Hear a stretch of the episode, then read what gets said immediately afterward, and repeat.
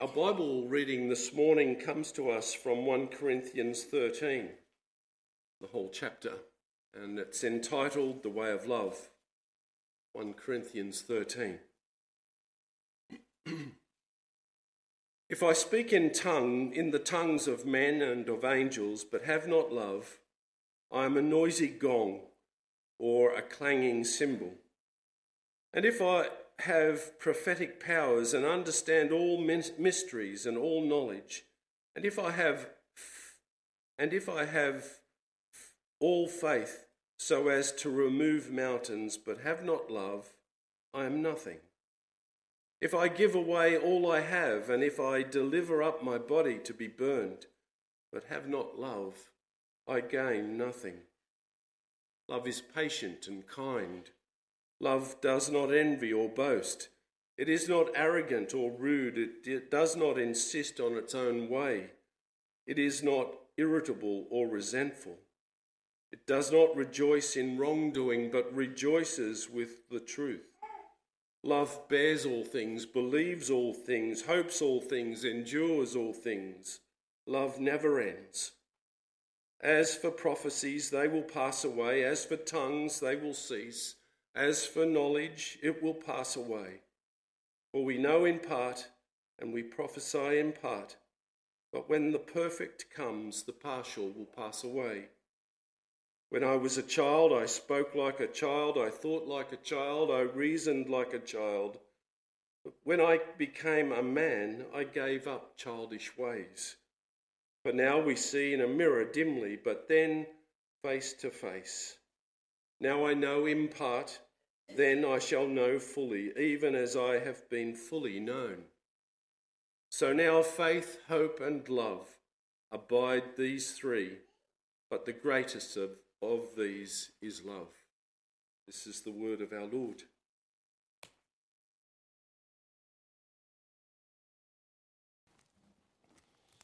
Our text verses are verses 1 to 3. If I speak in the tongues of men and of angels, but have not love, I'm a noisy gong or a clanging cymbal. And if I have prophetic powers, but and understand all the mysteries and knowledge, and if I have all faith, so as to remove mountains, but have not love, I am nothing. If I give away all I have and deliver up my body to be burned, but have not love, I gain nothing. Beloved our Lord Jesus Christ, how important is love? You will all agree that, that this is a central topic of the Bible. It's so easy to say love changes everything. And I think there's even a song about it. But do we understand love right? Why do you love someone? Why did you marry your sweetheart? Grow old with him or her? Even when they are getting grumpy. Why are you taking care of one another? Is it love? It certainly is. And we need to understand this because so many get love wrong. When you say you will love someone because you can get something in return, it's not love, but egotistical self interest. What is love? John 15, verse 13, our Lord and Savior described love as, follow as follows Greater love has no one than this, than someone lay down his life for his friends. This is true love. Self sacrificing love. Love that will last, and the more excellent way that Paul described in 1 Corinthians 12, verse 31. If you can recall last week's sermon, and even if you were not here, the Apostle Paul was teaching the congregation about spiritual gifts in 1 Corinthians 12 speaking in tongues and other gifts. And the congregation was becoming conceited, saying, We are better Christians than those who cannot speak in tongues. And Paul said, No, if you have the gift of faith and confess that Jesus is Lord, you have the most important gift. To be a believer is not about experiences, not about prophecies, not about speaking in tongues, not about my own agenda and what I achieve in my life, not about who I like as a pastor or preacher, 1 Corinthians 1, verse 12. But if I want to ask the question of whether I am, a, I am following Jesus in word and deed, then it starts with Jesus the recognition of Jesus as my Lord and Savior. And from that, the love of God and your neighbor. And it's only through the work of the Holy Spirit who testifies about Jesus as our Lord and Savior.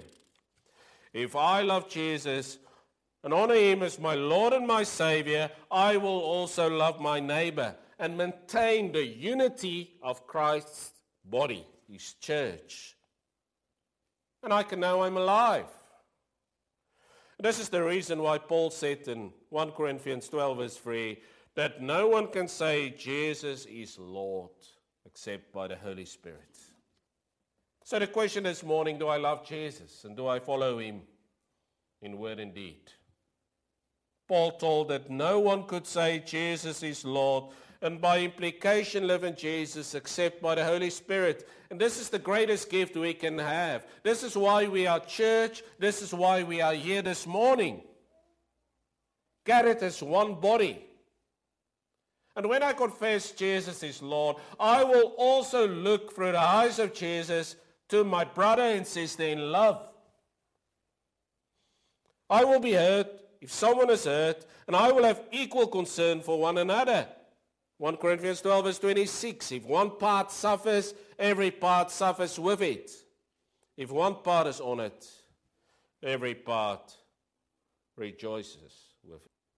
I attended a conference of our sister churches, the Presbyterian Church of Eastern Australia, the week last week. And one of their ministers were deposed the saddest thing that can come and happen to a whole congregation, to a whole denomination. The people were broken. But it was necessary because of love. We should love God more. But this is how we are broken as a congregation and as a denomination, and can be broken when one part suffers. And so Paul explained that unity in a congregation complements love. Love is more important than my own needs or to boast about the gifts I have. When gifts are not inspired by the love of your fellow member, it is useless. And if you go back to our Bible reading, Paul used the word if seven times in our passage where spiritual gift is not inspired by love for the persons who are the recipient of that, the exercise of that gift is futile since it fails to build that person up. And when you take care of the genuine needs of a person beyond yourself in a sacrificing love, you understand the more and the excellent way of love when you act in a self sacrificing way beyond your own needs, then you understand the love that Paul speaks about in 1 Corinthians 13. This love, Jesus said, is the willingness to die for your friends. Do you love in this way? This is the way of love. This is how God loved us. For God so loved the world that he gave his only Son, that whoever believes in him shall not perish but have eternal life. God loved us so much that he gave his only Son so that we could be free, have eternal life. He gave his Son to die, to be alone on a cross so that we could be saved from hate, anger, and retaliation. And this is how God loved the world that hated him, that still hates him, that slandered his name, misused his name, the world that worship idols. And Jesus loved us, giving his own life for his friends. Christ was willing to love us, to act as a mediator for our sins, to reconcile us with God, and only because of Jesus we are forgiven. 1 Peter 3 verse 18, for Christ also suffered once for sins, the righteous for the unrighteous, that he might bring us to God, being put to death in the flesh, but made alive in the spirit and God, in His mercy, restored us into His service through Jesus Christ. He took our sins upon Himself on the cursed cross, and Christ satisfied God's justice and the penalty of sin temporarily and eternally. And on the cross, the Son of God bore the righteous judgment of sin, but He also obtained the forgiving grace of God. And this is what Jesus Christ did for us. This is how God loved us. Because of his great love and desire for us to be reconciled to God, he paid the ultimate price for us. 1 Peter 1 verse 18. Again, the question Do you love like this? This is the more an excellent way. This is the way of love. This is how we should love as God's congregation in a self sacrificing way to build one another up in unity. Because unity as a congregation is so important. We one in body, one in spirit. So Jesus said, John 13, verse 34, A new commandment I give to you that you love one another. Just as I have loved you, you are to love one another. But you would say this is not possible. Just look at the world. People are falling out of love the whole time. One in five divorces. Why do so many marriages fail? But also the lonely people. Why do we find so many people desperate to find someone who will love, who will love them? Maybe we understand love wrong. How should we love? Genuine, deep seated, constant, self sacrificing love for one, other, one another is the trait of the Christian. In this love, we are the first to forgive, the first willing to, be, to serve, the first who greets, welcoming congregation, the first who smiles. Do we still smile as a congregation? The first to make peace. This is love. Do we love in the same way as Jesus? This is the question that should keep us busy every moment of our life. And it's also a question that churches, denomination, and believers must ask if they want to be relevant and act as salt and light in the world. This is the love that Paul describes. And if you don't have this love, it's futile. The Holy Spirit says, Paul says. And then Paul used examples to explain the true meaning of self sacrificing love. Let us go back to our Bible reading in 1 Corinthians 13. Paul said in verse 1 if I speak in the tongues of men and of angels, but have not love, I am a noisy gong or a clanging cymbal. And we've already talked about speaking in tongues in 1 Corinthians 12. We will a bit more in 1 Corinthians 14.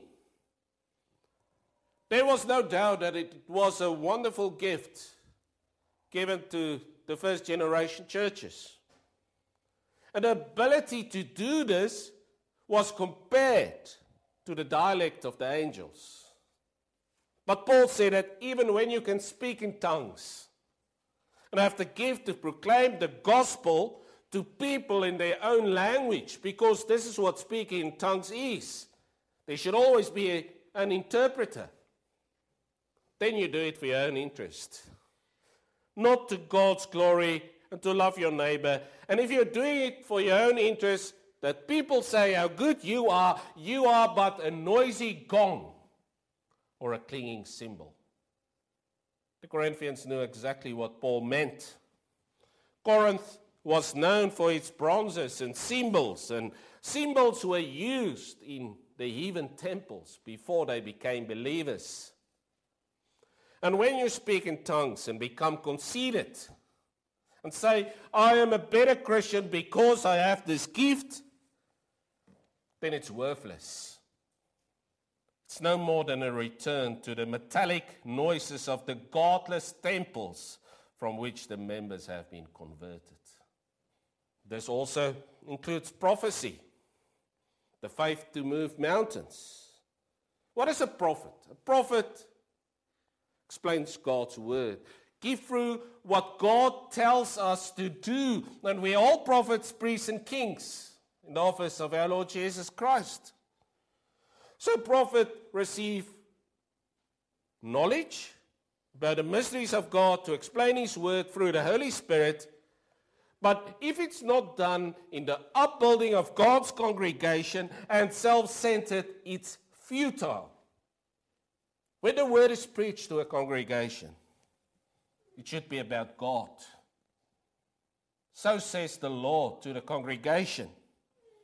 And it's never about the preacher. And if it's about the preacher, and how good a preacher is, then it's futile. It's not love. Even with faith that can move mountains, and Paul did not mean faith that responds to the gospel and acknowledge Jesus as, as our Lord and Savior, but rather faith to do the impossible. And such faith was a gift. Comfort to others in the first generation church but it was rendered useless if it was not done in a self sacrificing way to build a congregation in unity. And he says this includes selling all your possessions and giving them to the poor and even delivering your body to be burned. Even if you're a martyr, willing to die, but it's self seeking, it's rendered worthless. But how can this be? worthless and self seeking? The answer is clear. When you seek the glory and say, Look how good a Christian I am, I'm delivering my body, I'm selling all my goods, then I'm little more than the Pharisee that Jesus told us about. Then it's not done in love, but rather to promote your own agenda establish your own legacy, your own person. This is not self sacrificing love where you glorify the Lord. Our Lord Jesus Christ did not love like this. Ephesians 5 verse 2 described how Jesus lived and died. And walk in love as Christ loved us and gave himself up for us, a fragrant offering and sacrifice to God.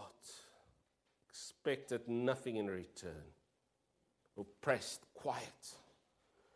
And so Paul made it clear what love we should possess.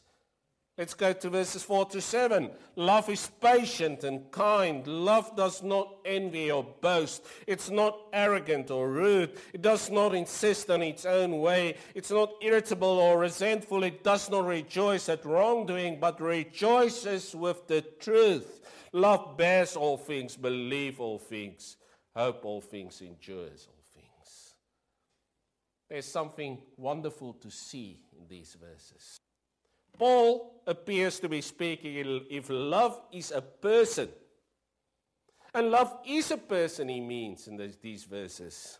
Love is Jesus Christ. Love is God. Paul is speaking and preaching about Jesus, who is love personified. Jesus is the way of love. That's the key of 1 Corinthians 13. And so Paul said, Jesus is patient, does not envy or boast, is not arrogant or rude. And he implied God is patient, kind, and slow to anger. And this is exactly who God is. Psalm 103, verse 8. The Lord is merciful and gracious, slow to anger, and abounding in steadfast love. Paul preached the word of God. Jesus is also kind. Psalm 34 verse 8. Oh, taste and see that the Lord is good. The Lord is kind, it can be also translated. Blessed is the man who take refuge in him. And so patience, and kindness are qualities of God according to Romans 2 verse 4. Or do you presume on the riches of his kindness and forbearance and patience, not knowing that God's kindness is meant, meant to let you to repentance? And so Paul asks, do you want to know the way of love?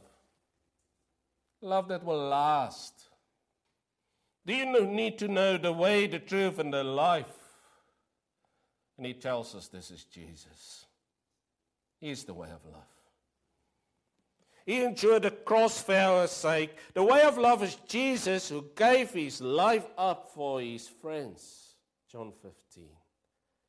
And so you see that to be a believer is not experience, it's not about prophecies. But if you want to ask the question whether you are a believer, whether you love someone, it starts with the recognition of Christ. It starts with the recognition of Christ in your marriage, your relationship, where you love God above all and your neighbor as yourself. If I love Christ and honor him as the Lord and my only Savior, then I will serve God above all. Love is patient and kind. Love does not envy or boast. It's not arrogant or rude. Does not insist on its own way. It's not irritable or resentful. Think about Jesus. Does not rejoice at wrongdoing, but rejoices with the truth. I'm the way, the life, and the truth. Jesus is love. And so the Greek word that was used here is agape. That's the biblical word for love. Self sacrificing love. Greek is a wonderful language that also describes other kinds of love, like the love between a man and a woman also, the love between friends, philia and eros. But Paul used agape. This love can change everything. This is the love that you need to seek in your marriage, your relationships, in a congregation. This is the love that's described in 1 Corinthians 13. And in this love, we should build one another up. So it's so clear because sometimes we're getting in fights with one another with people as well. I don't like that guy, I don't like this one, I will only talk to that one. What should we do? We should seek a more, an excellent way, the way of love. Seek Jesus. Remember how he loved us. When Jesus was in agony on the cross, he said, Father, forgive them, for they do not know what they are doing. And in God's love, He gave His Son so that we could be free and have everything. Gave His Son to die, to be alone on the cross, that we can be saved from hate, anger, and retaliation, schisms, so that there can be unity. Do you want to save your marriage? That relationship that is broken? Let Jesus be the way. The number one priority the example in your marriage and your relationship of how to love one another? Are you unhappy about the way you are treated? Remember how Jesus washed his disciples' feet in John 13, how he acted as a servant, the King of all kings. And so, 1 Corinthians is about Jesus. What a life of a Christian should look like. His love, and this love we should act.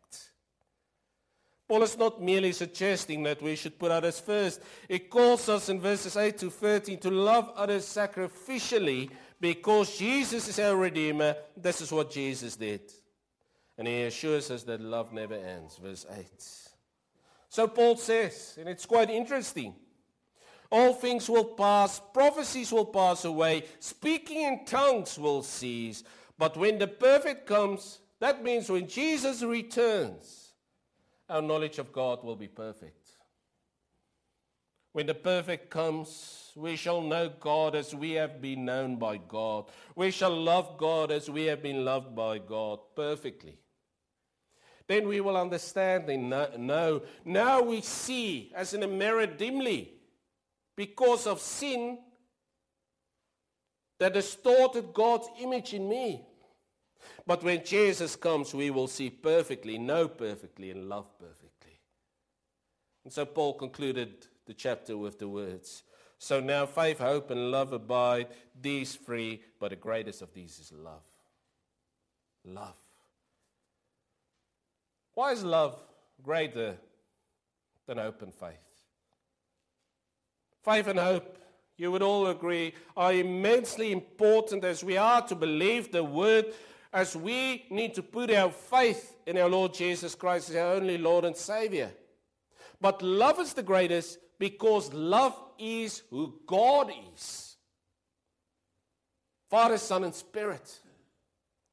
Love has been the motive for all the actions of God.